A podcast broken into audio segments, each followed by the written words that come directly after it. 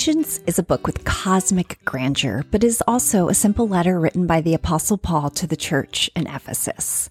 When studying any piece of scripture, it is essential we remember it has a specific author in a specific context to a specific audience. For example, Genesis was written by Moses before the Israelites entered the promised land. Ezekiel were prophecies written and spoken by Ezekiel to the Israelites living in exile.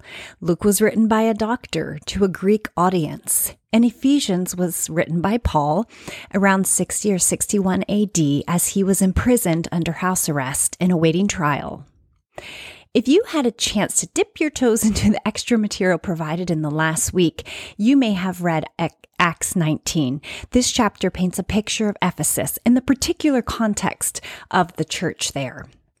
In Acts 19, we learn that Paul was in Ephesus for about two and a half years. Ephesus was a cosmopolitan, affluent port city. I want you to picture maybe New York City or Los Angeles. If you looked at the maps I provided, you can see that Ephesus boasted public baths, huge theater, government buildings, impressive markets, and the Temple of Artemis or Diana, one of the seven wonders of the ancient world. Diana was the goddess of fertility, and temple worship dominated Ephesus culture.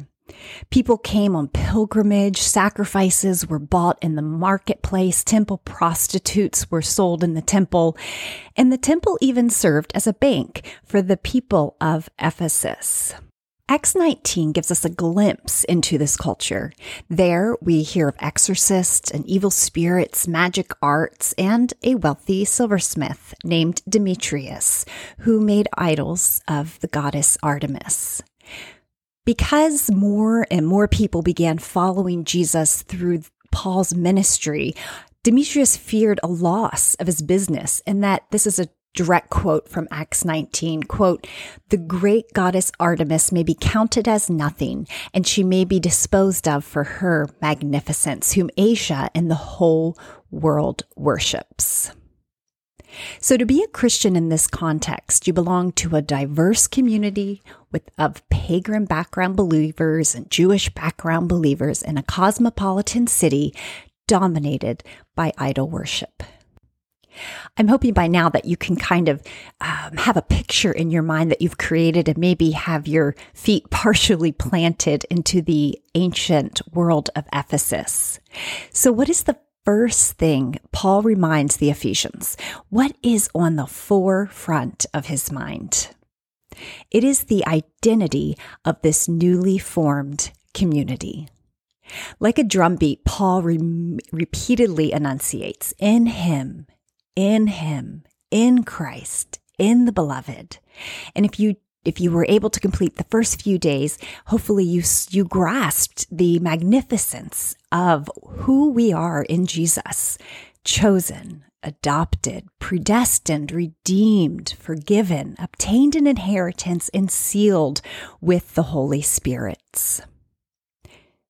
Christians are known by our fruit, yes, but a tree is only as strong as its roots, and the stronger the roots, the stronger the tree.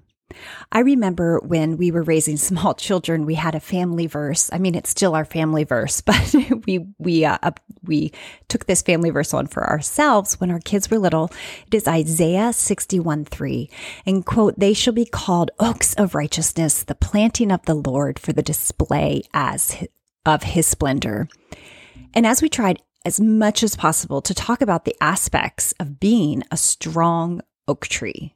And often when our kids started a new school or they went to camp or they went to hang out with their friends on a Saturday night, we would send them off with a charge to remember to be an oak tree, remember whose you are, and remember to be an oak tree in this, whatever it was that they were entering on. And at night, I would often put my hands on my kiddos and pray out loud over them. Lord, may the, may their roots go down deep in you, Father, so that they would drink from the living water and flourish. I wanted my kids to know, and Paul wants you to know, Paul wanted the Ephesians to know, that it is our spiritual identity in Christ that will root us and strengthen us in this world rife with idolatry. The church in Ephesians and we as the body of Christ, we are a new creation with a new identity in Jesus, given a new calling so that who we are, the roots that we sink down deep into God become paramount to what we do. Because who we are will really cultivate who we become. And so within this new identity, Paul says he wants this church to know three things. Do you remember this from your Bible study last week? I'm going to break it down super simple for you all.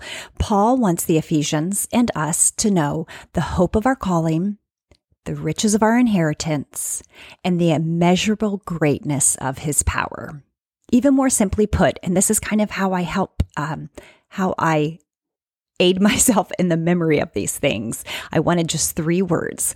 Paul wants us to know our hope, our riches, and our power. Our hope, our riches, and our power.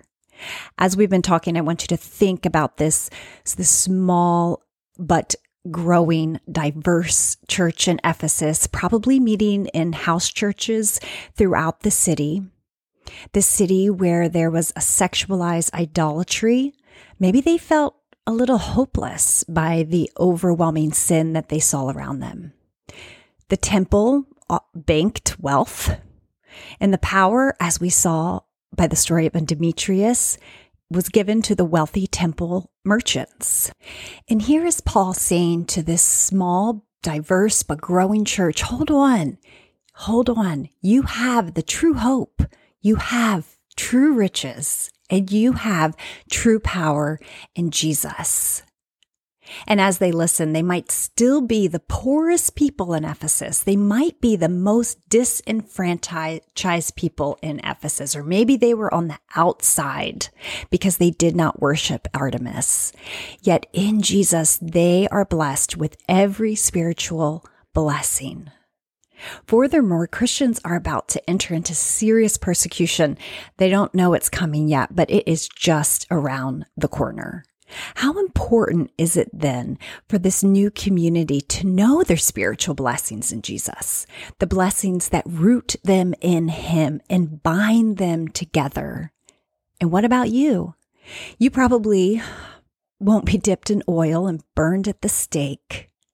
But when you and your community walk a road of suffering, when you feel overlooked or when you are demoted, when you trip up and fall to temptation, and when you feel your hope waning because of the idolatry surrounding you, and when maybe you feel exhausted or overworked from another long day of mothering, Remember who you are and whose you are.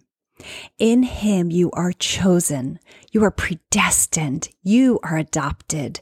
You are forgiven. You are redeemed. You have been given an inheritance and you are sealed with the Spirit.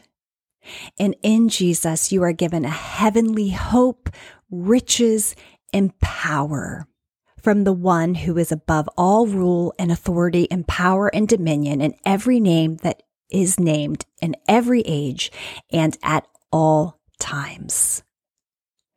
I am overwhelmed and so encouraged by God's many blessings that He has poured out on my life that number one, form my identity, and number two, will shape my calling as well. I pray that you are encouraged as well. And I'm just going to close us with a quick prayer. Father God, I pray for each one of my sisters today. I pray that they would know the roots of these deep blessings that you have poured out on us, blessings that come from the heavenly places, so that we may be emboldened, encouraged, empowered, filled with hope and know the deep riches that we have in you. In Jesus' name, amen.